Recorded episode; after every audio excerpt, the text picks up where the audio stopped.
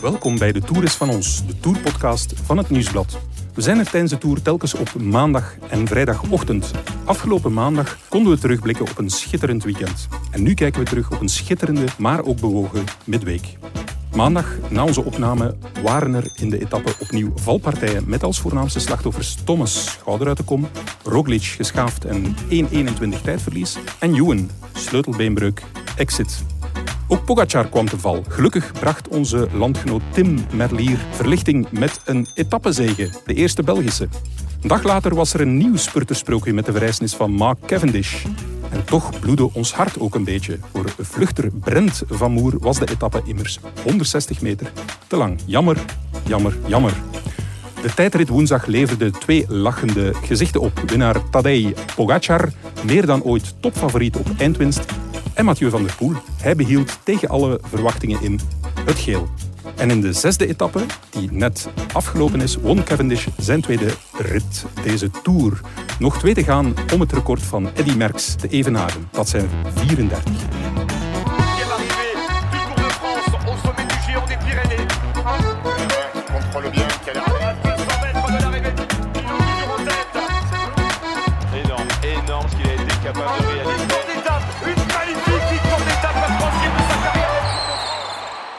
Gesprekstof om een hele caféavond te vullen, maar we houden het bij een half uurtje met automatenkoffie, zonder koekje erbij, maar wel met Guy van de Langenberg. Dag Guy. Dat is een koekje waard, hè? Ja, absoluut. We hebben samen zitten kijken naar die uh, zesde etappe. Ja. Cavendish alweer, tweede. Straf, hè? Ja, straf. Een mirakel vind ik dat. Bedoel, als je hem vorig jaar uh, op het einde van het seizoen zag rijden, uh, met, met, met aanvallen, de vroege vlucht kiezen in Gent-Wevelgem in de Scheldeprijs, het, het, het, het demonteren van het uh, kaderplaatje tijdens de koers nog ja. en het in zijn achterzak stoppen. Ik denk dat het in de Scheldeprijs was. dat is eigenlijk een, een, een, teken van overgave. Van kijk, het, het, het is gedaan voor mij. Ja. En om dan... Uh, ja, tien maanden later, of, of negen maanden later, uh, tot de tweede keer toe te triomferen in de Ronde van Frankrijk, dat is, ja, dat, is, dat is niet minder dan een mirakel. Ja, negen maanden later gebeuren er soms wel eens mirakels. Uh, ja. ja, dat klopt, inderdaad. Voor de rest, wat moeten we nog uh, onthouden van die etappe? vandaag, ja, Greg van Avermaat, ik begrijp ja. het dus niet. Hè. Er, er komt morgen, dus op op vrijdag komt er een fantastische rit aan voor hem. Dus 249 kilometer, meer dan 3000 hoogtemeters. Een, een etappe waarin de vluchters meer dan waarschijnlijk uh, hun, hun, ding kunnen doen. En dan gaat de vluchter bij uitstek, de man ja. die van dit soort uh, ja, ritten zijn handelsmerk heeft gemaakt in de Tour, die gaat dan op een volledig vlakke etappe met twee man voorop rijden. Mm. Begon wel goed, hè, want, want de aanzet was goed. Er reed een groep van acht weg met enkele gigantische hardrijders, met, met, uh, met Niels Pollet, met Thomas de Gent, met uh, Søren Andersen. Ik bedoel, dat zag er heel goed uit, maar ja, die groep was misschien net iets te sterk en ook net iets te veel sprintersploegen die vertegenwoordigd waren. En, en als je op dat moment ziet van, kijk, het wordt niks, ja, dan, dan, dan moet je Greg van Avermaat zijn, ook de handdoek durven gooien. En je focussen op de etappe van, van, ja, die er op vrijdag zit aan te komen. En dat heeft hij niet gedaan. En dat, ja, dat is denk ik toch wel een, een teken van twijfel. Ja. Uh, ik bedoel, de Greg van Avermaat van drie, vier jaar geleden zou dit nooit gedaan hebben in dit soort etappes mm -hmm. aanvallen. En nu doet hij het wel, terwijl dat er morgen zoiets moois komt. En dat, dat, ja, dat, dat is een twijfelen in eigen kunnen. Ga ja. ik het dan morgen nog wel kunnen? Wat, wat, wat als Mathieu van der Poel beslist van ik wil deze etappe winnen? Daar heb ik geen kans tegen. En, en ik begrijp ja. Greg misschien ook wel een beetje, maar het is, het is eigenlijk wel, wel jammer en een, en een teken aan de wand. Ja, veelzeggend. Dus morgen, enfin, de etappe van vrijdag. Onze mm. luisteraars zullen deze podcast waarschijnlijk op de dag zelf horen. Mm. Zullen waarschijnlijk geen gerecht zien. Ja, twee dagen na elkaar, dat, uh, dat gaat zeker Hij heeft, uh, ja, denk 140 kilometer voorop gereden vandaag. Dat kruipt in de kleren. Dat, uh, dan, dan mag je nog recht van Avermaat heten en, en, en een fantastische coureur zijn. Want dat is hij volgens mij nog altijd. Maar dat kan je onmogelijk van de stel zijn morgen. Dus jammer. Ja. Oké. Goed, plannen zijn er om niet te volgen. We mhm. zouden normaal gezien iets later eh, starten met onze eerste rubriek, maar ik krijg bericht uit Frankrijk dat het nu het juiste moment is. Dus tijd voor onze eerste rubriek.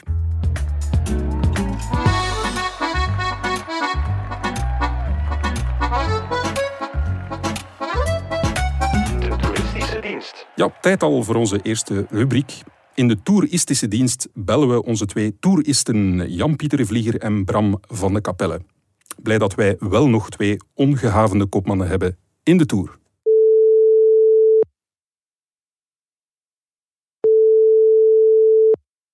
Dag Miguel. Dag Bram. Ja, we kregen een snel bericht vanuit Frankrijk. Bel ons nu. We bellen op een uh, moeilijk moment. Hè. Zo, jullie hebben alle reacties gesprokkeld en nu moeten jullie beginnen te tikken eigenlijk. Hè. Ja, dat klopt een beetje, ja. We zijn de collega's aan het ergeren omdat we te luid praten in de telefoon. Goed, maar we trekken ons daar niets van aan. Zesde etappe is net uh, afgelopen. Mark Cavendish zegt tweede. Nee, eerste, hè? ja, ja, tweede overwinning, Bram. Amai, je staat scherp. ja. Um, ja, het was... Uh, we hadden het in de auto al een beetje voorspeld eigenlijk, uh, Jan-Pieter, dat het weer prijs zou zijn. Dus um, onze Madame Soleil is nog steeds op peil. Ja, oké. Okay. Dat is echt waar, Jan-Pieter? Ja? ja, ik herinner me dat eigenlijk niet zo goed dat je dat voorspeld Maar uh, dat zal dat zo zijn. Ja. Maar bon, um, we hebben ook wel heel vaak naast gezeten in de auto. Ja, maar goed, uh, tel vooral jullie zegeningen. Hè? Wij doen dat ook. Nee, en waarom, waarom zou je dat voorspeld hebben na die, die eerste? Ja, uh, sorry, geen reden voor een heel uh, zak antwoord, maar geen reden voor. um, nee, ja, dat was een, een, een beetje aanvoelen. Uh, ik moet wel zeggen dat hij veel meer goed gemutst was op de persconferentie dan na de eerste zege. Ja.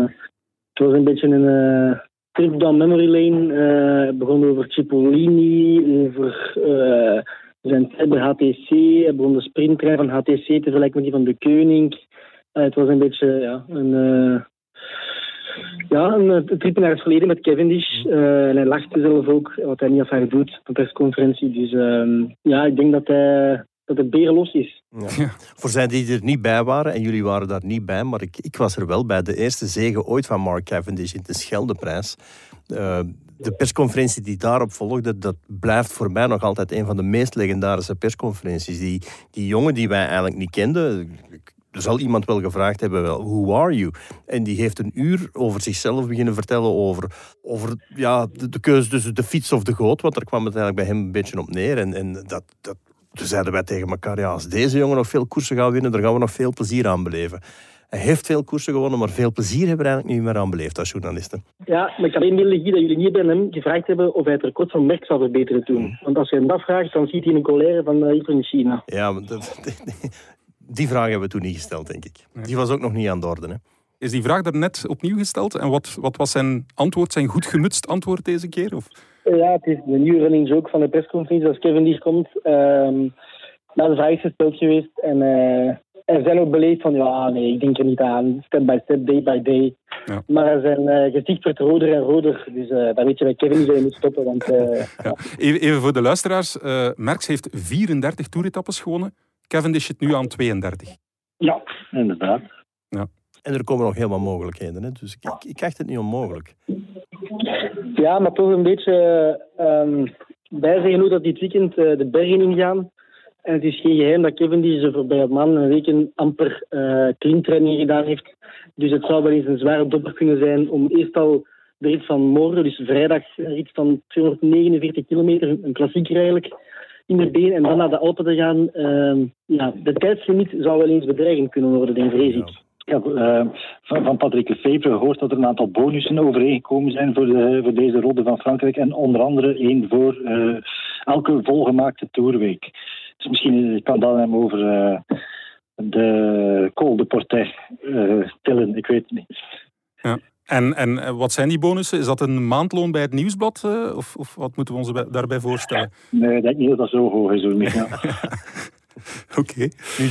Tussen ons gezegd en gezweken, maar de Alpen zijn niet verschrikkelijk zwaar, hè? Of, of schat ik dat fout in? Nee. En nu zou Bram invallen? Um, nee, ze zijn niet zo zwaar, maar... Um... Of voor Cavendish misschien wel?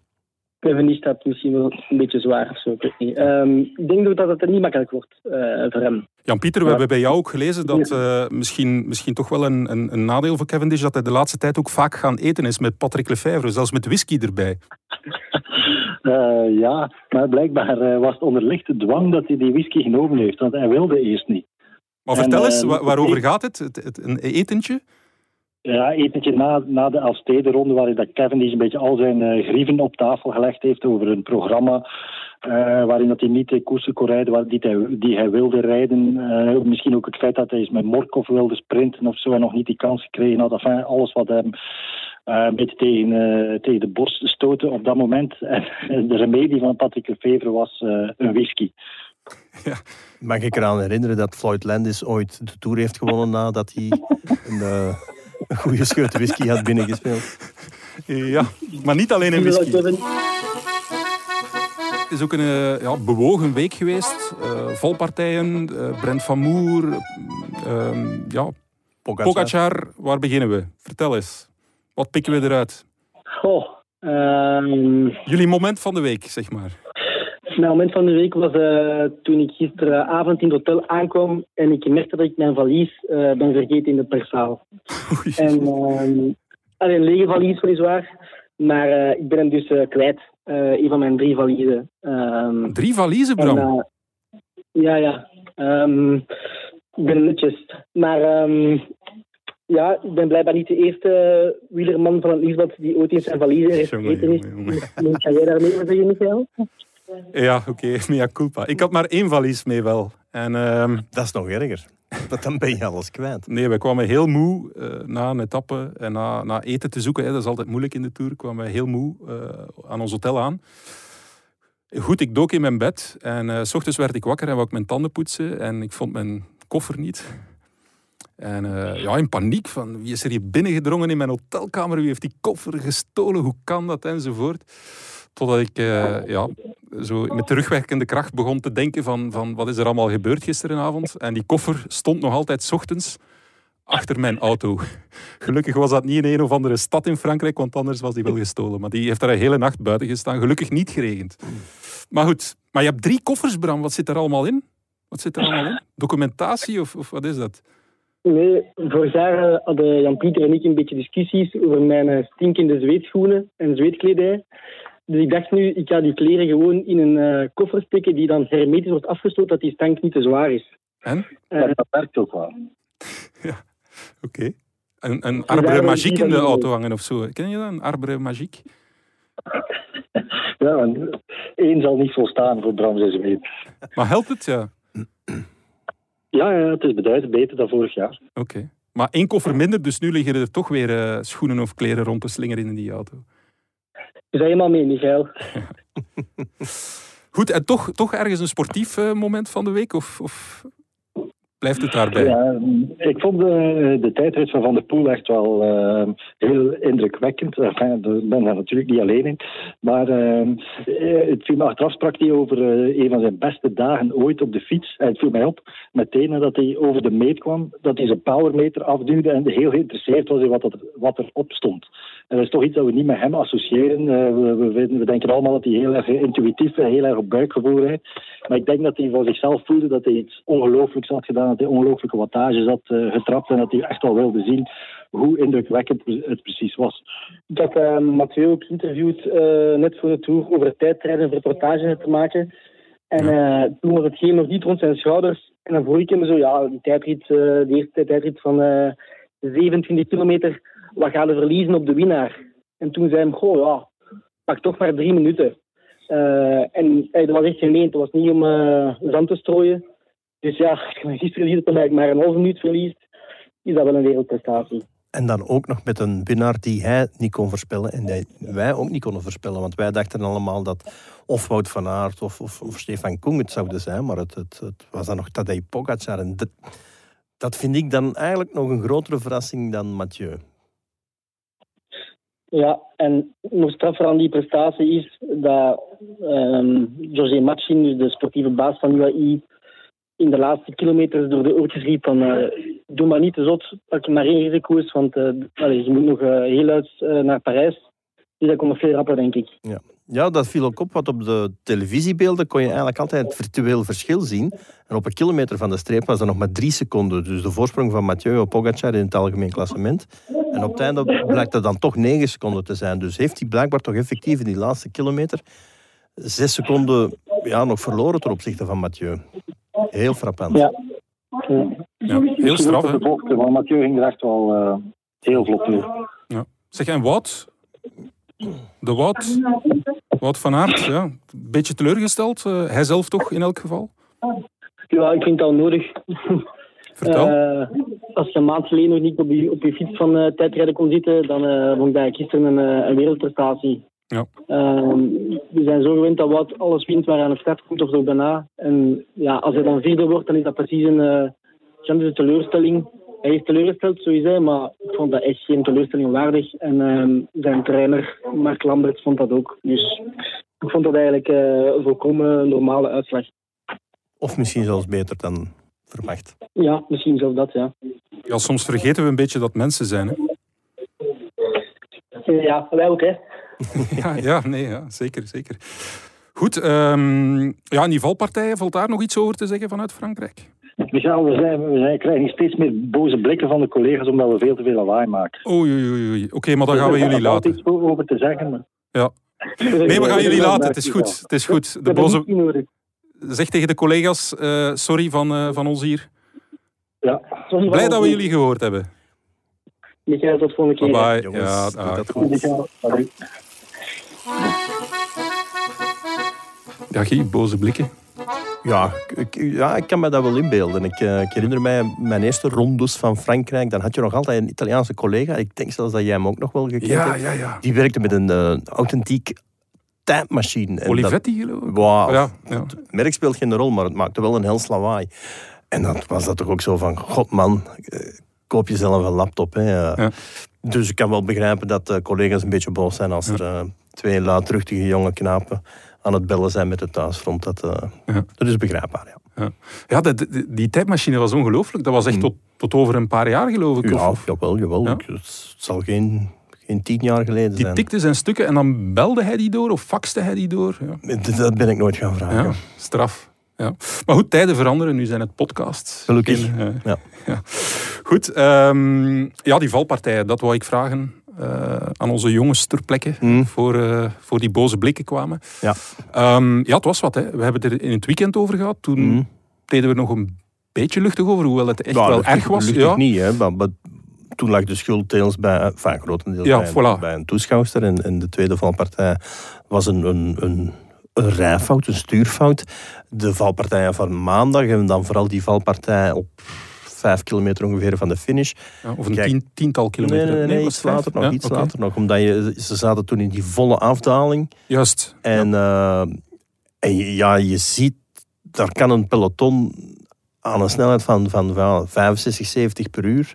En dan moesten ze zo door een dorpskern. Ja, dat was vragen om problemen. Mm. En als je dan achteraf hoort dat de renners zelf gevraagd hebben om de tijdsopname te doen aan het begin van de afdaling zodat er in de afdaling zelf geen risico's meer zouden moeten genomen worden door de klassementsmannen. En als dan de UCI zegt van nee, mm. ja, dan, dan hebben we een probleem. Of, of dan heeft het wielrennen een probleem. Dan mm. heeft de UCI eigenlijk een probleem. Ja.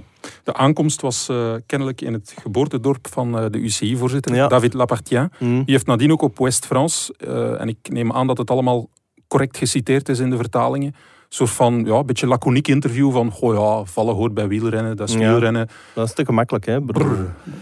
Dat was toch niet zo de beste Nee, reactie. nee, nee ik. absoluut niet. Absoluut niet. En, en die is hem ook niet in dank afgenomen door Nee. de renners. Uh, alhoewel dat Lapartien wel iemand is die dichter bij de renners staat dan zijn voorgangers. Ehm, maar ja, deze uitspraak gaat hem denk ik toch nog wel even blijven achtervolgen. Mm. Dus ja, geen goed punt, alles Nee. is niet. Want de tourorganisator ASO, Mm. die wilde wel meegaan met de, de renners om die laatste vijf kilometer de tijd te neutraliseren. Ja, absoluut. Maar ik wil ook ASO niet vrijpleiten, want zij hebben natuurlijk wel dit parcours Ja. uitgetekend. Hè? Inderdaad. Bedoel, zij hadden kunnen denken van, ja, dit is eigenlijk wel te gevaarlijk. Het is dan te gemakkelijk om te zeggen, ja, u, ziet, want het parcours wordt in principe ook gekeurd. Maar ja, Ja. die, gaat die, die keurder gaat die zeggen van, ja, dit kan niet, jongens. Nee, dat, dat, dat gebeurt niet. Hè. Die kan misschien wel zeggen van, goh, zou hier toch niet, toch niet nog wat stootkussens hangen of... of, of zaken van in, in, in dat genre, maar, maar die gaan niet zeggen, ja, nee, dit, dit kan hier moeten we 10 kilometer rondrijden. Dat, dat gaat niet gebeuren. Dus, dus ja, hoe moet je dat oplossen? Dat is één, dat de, degene die het parcours uittekent, dat hij al inzicht heeft van wat kan en wat kan niet. Mm. En als dan blijkt dat het te gevaarlijk is en als de renners vragen van, ja, kunnen we de tijdsopname vroeger doen? Ja, zeg dan gewoon ja en dan, dan zijn ook heel veel problemen opgelost. Er is nog gevallen hè, op eh, de, de maandagetappe. Die eerste valpartij, puur hè, Roglic en uh, Geraint Thomas, Ja. die vallen omdat ze hun stuur net niet vast hebben of, of ja, door, door een, een, ja, een menselijke fout, zal ik maar zeggen. Kan de organisatie niks aan doen. Maar bijvoorbeeld ook nog de, de val in de, in de spurt met Caleb Ewan en, Ja. en, en Peter Sagan. Ze finishen in, in ik ben de naam kwijt van het dorp, of het stadje, en dat is een, een boulevard van een kilometer. En daar kunnen ze perfect finishen. En Mhm. toch doen ze nog een chicane en finishen ze 150 meter na de laatste flauwe rechtse bocht. Nu in een chicane en spurters beginnen positie te kiezen. Het waren er gelukkig maar weinig, hè, want het pelotonnetje Ja. was al uitgedund. Voilà. Maar ze, ze, de ene gaat naar links, de andere gaat naar rechts. En ook omdat ze nog eens in een bocht zitten, ja, is de kans op contact veel groter. En waarom eindigen ze na de chicane en niet ervoor? Omdat na de chicane ligt het Château de Rohan. En dat levert mooie beeldjes op. Hè. Finishen voor de poorten van het kasteel. Ja, sorry. Ik bedoel, finish gewoon 500 meter vroeger voor die chicane. En laat achteraf wel eens een beeld zien van dat kasteel. Ja. Maar dan gaat het eigenlijk al over, over marketing. En, en, en, en gaat eigenlijk ja, de marketing bepalen waar dat de finish moet liggen. En dat is ook, ja, dat is ook fout. Ja. Misschien hadden ze inderdaad gewoon zelfs uit dat dorp kunnen wegblijven. Maar goed, wat speelde daar mee? Ja. UCI-voorzitter enzovoort. En, En centen, en centen. Ja. Ja, absoluut. dat primeert. Terwijl eigenlijk de veiligheid van de renners, dat zou eigenlijk prioriteit nummer één moeten zijn. Want hier, dit is geen reclame voor het wielrennen. Hè? En zelfs ook niet Nee. voor dat, die aankomstplek in zekere zin. Nee, nee. Als er bloed op de weg ligt, dat is niet... Nee, inderdaad. inderdaad. Maar bon, ehm ja, Sanderdags was weer koers. hè. Ja, voilà. ja ze gaan En door. hebben we eigenlijk ook, en dat moeten we ook zeggen, fantastische koers gezien. Ja. Een tijdrit bijvoorbeeld is vaak een van de saaiste ondernemingen in de Ronde van Frankrijk. Maar de tijdrit die we, Woensdag. we woensdag hebben gezien, die was zo mooi, zo spannend, zo intens. Werd aangekondigd als een vlakke tijdrit. Maar als dat een vlakke tijdrit is, ja, dan wil ik wel eens een lastige tijdrit zien. Ehm, maar er zat zoveel spanning in en, en, en verrassingen ook. Hè. Ik bedoel, Pogacar die wint Van der Poel, die zijn geheel behoudt. Eh, Ja. gepatenteerde tijdrijders die door het ijs zakken eigenlijk. Hè. Want Ja. Geraint Thomas ehm, ja, verliest meer dan, ik dacht, 1 minuut 18 op Pogacar Ja. op 7. Maandag zijn schouder uit de kom gegaan. Ja. ja.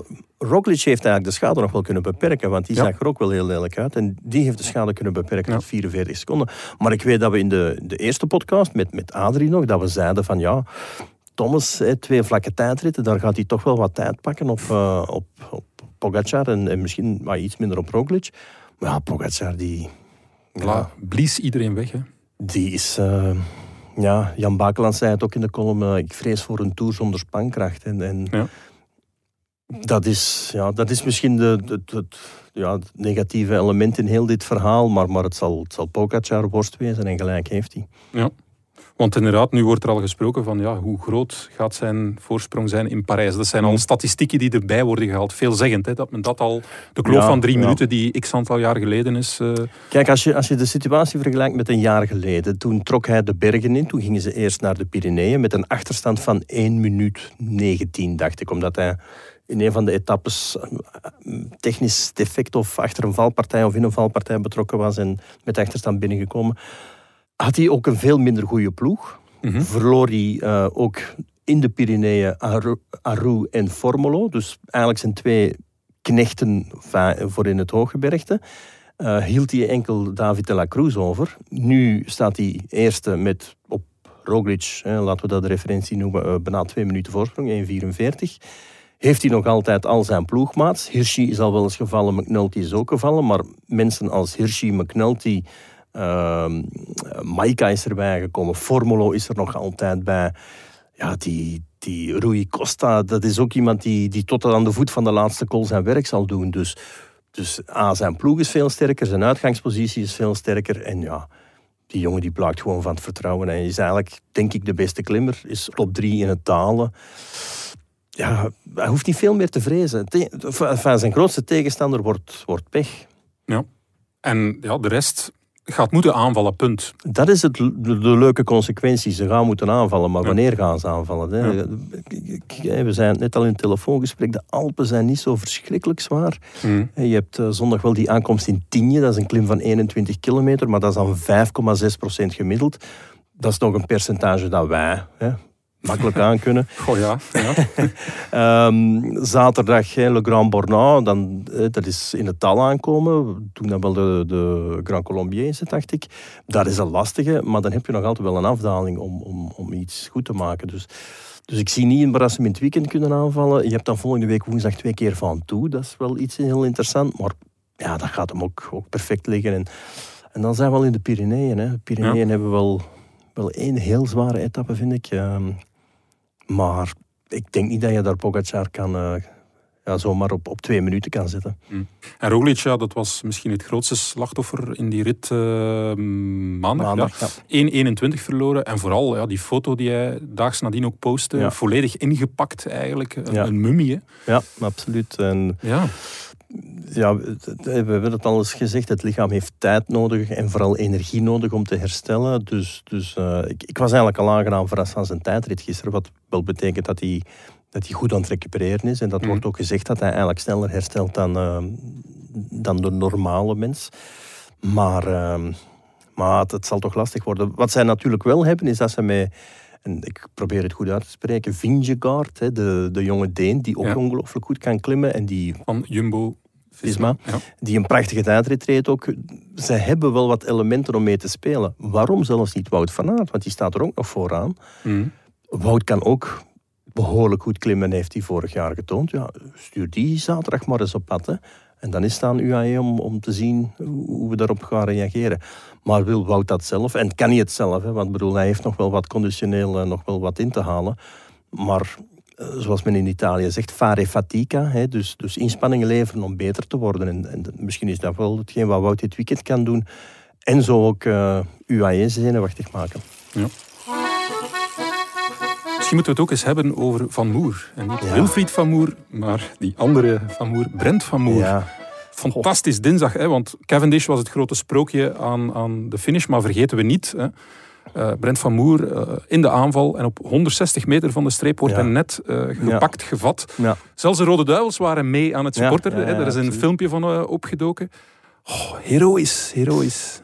Ja, ja, en het maakt helaas deel uit van de Tour. Hè. De would-be winnaar die op, op, op een boogschut van de finish gegrepen wordt. Na een lange solo, hè. eerst met twee, dan, dan solo gegaan in de laatste 14 kilometer. En, ja, het jagende peloton het jagende, Inderdaad, en, en je denkt op een gegeven moment, ja, gaat het redden en gaat het redden. De laatste kilometer nog, nog, nog 10 seconden, maar ja, we waren dan al gebriefd dat de finish licht, uh, licht omhoog liep. En dan zie je dat peloton erover denderen en dan, dan, ja, dan heb je wel dan heb je wel medelijden, um, maar dan heb je ook eigenlijk wel gezien van deze jongen gaat ooit wel een toerentappe winnen. Um, hij is nog altijd maar 23 jaar, hij komt nu echt, echt aan de oppervlakte. Ik bedoel, de kinders wisten wel dat hij een groot potentieel had, vice-wereldkampioen tijdrijder en, enzovoort enzoverder. Maar nu komt het er echt, uh, echt bij de profs ook uit. Ook een heel goed voorjaar gereden, heel offensief. Uh, ook, ook, vaak de man van de, van de lange ontsnappingen. Maar ik denk ook wel dat ze hem in de toekomst meer en meer zullen gebruiken als, als, als, ja, als kopman of schaduwkopman toch al voor, voor, het, voor het Vlaamse werk. Want dat moet hij, moet hij aankunnen. Ik bedoel, meter 90 is heel costo. Hmm. Uh, ja, kan, kan vermoedelijk zeer grote vermogens trappen. Uh, ja, echt wel, wel de ontdekking van het seizoen. Ja, en ja, bijzonder. Uh, voor het geld aan zich hoeft hij het niet zomaar te doen. In die zin, zijn uh, vader is, mm. is ondernemer, transportbedrijf, heel groot ja. transportbedrijf. Ja. Maar geen visa papa. Nee, nee, nee, nee, nee, nee. nee. Uh, deed zijn vakantiejob vroeger net als de, de andere jongeren en moest hetzelfde doen. Uh, ik weet dat ze bij Lotto Sodal wel eens willen jennen, zo van, oh, Brent, stuurt nog eens een camion, want we hebben er hier een tekort. En dat hij dan echt wel kwaad wordt van, ja. nee, hij, wil, hij, wil, niet aanzien worden als, als, als de, de zoon van, van, van uh, ja, van, nou, laten we het zeggen, gefortuneerde ouders.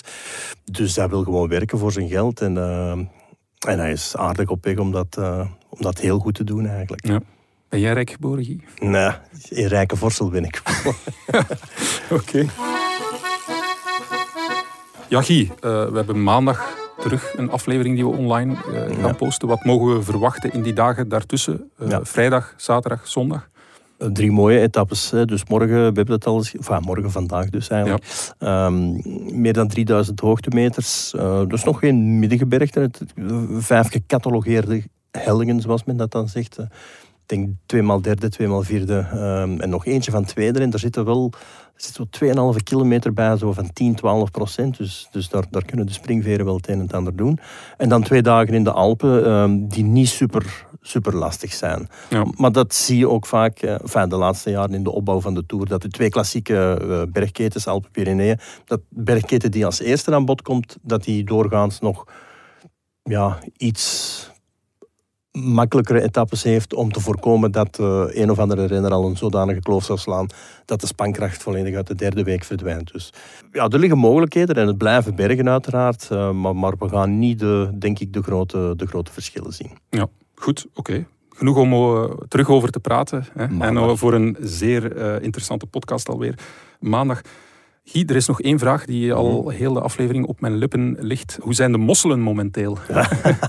Wel, zeer goed, zeer goed. Ik, ik, Je hebt er uh, gegeten hè, vandaag? Ik, ja, ik heb, ik heb vandaag... Uh, ik, omdat, ja, voor de luisteraar, wij komen ook niet elke dag naar, uh, naar, de, naar kantoor. Ja. En vandaag dus wel. En ik ben expres wat vroeger gekomen en ben dan op op de plage van Sint-Anneke, zoals we oh, hier in Antwerpen zeggen, ben ik een, mijn eerste mossel van het seizoen gaan eten en ze waren zeer lekker.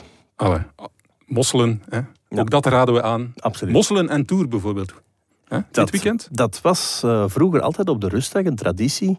Uh, bij, ik denk dat Kees Priem daarmee begonnen is. Die liet altijd Zeeuwse mosselen aanrukken. En dan mocht uh, de ganse tourcaravaan op de rustdag, was het nu de eerste of de tweede, dat, dat, dat durf ik niet zeggen. Maar dan mocht mossel komen eten. En ik denk ook dat Quickstep die... Quickstep. Ik ben ook bij eh, Quickstep mosselen gaan eten. Quickstep heeft die traditie overgenomen. Ah, wel, we gaan dat eens vragen aan onze mannen of dat die traditie nog altijd in, in ere gehouden wordt. Ja. Laten we het hopen voor hen. Hè. Ja, goed. Bij deze zijn we aan het einde gekomen van onze podcast Afscheid nemen. We hebben het daar altijd een beetje moeilijk mee. De droefnis die proberen wij dan te verjagen met dankbaarheid in de eerste plaats. Dankbaarheid voor onze mosselman Guy van de Langenberg. De mosselman. Graag gedaan, Michael. Ja, dank u wel. Dank aan onze mannen ter plekke, Bram van de Kapelle en Jan-Pieter de Vlieger. Excuses nogmaals aan alle collega's daar uh, in de Tour die, uh, ja, die we hebben gestoord in hun werk met al dat lawaai. Dank aan House of Media om ons goed te laten klinken. Dank aan het Nieuwsblad, Krant van de Koers. Dank aan Energy Nostalgie voor het gebruik van de studio, maar vooral dank aan jullie beste luisteraars. We hopen dat jullie er maandag opnieuw zijn. Tot dan.